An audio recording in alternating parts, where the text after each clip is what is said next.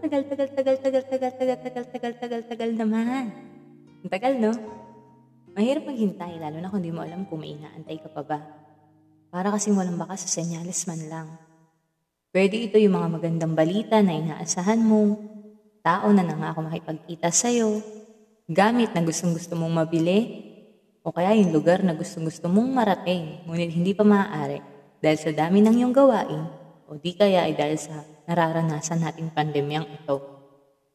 Bakit ba kailangan maghintay? Di ba pwedeng nandyan na lang agad para di sayang sa oras at panahon? Pero hindi eh. Sinusubok ng paghihintay ang pasensya natin. Ngayon di nakatatagan natin kung kaya ba natin paglaban ng mga ito.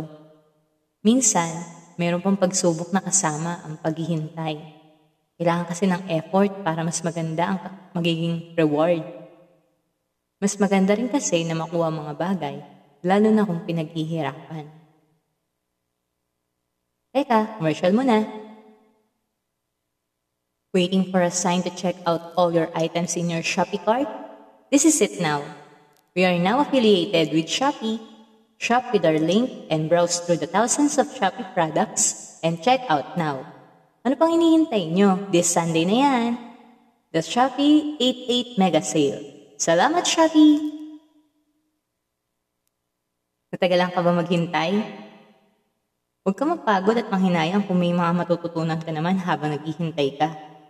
Kapit lang, laban lang. Great things come to those who wait. Waiting is also fighting.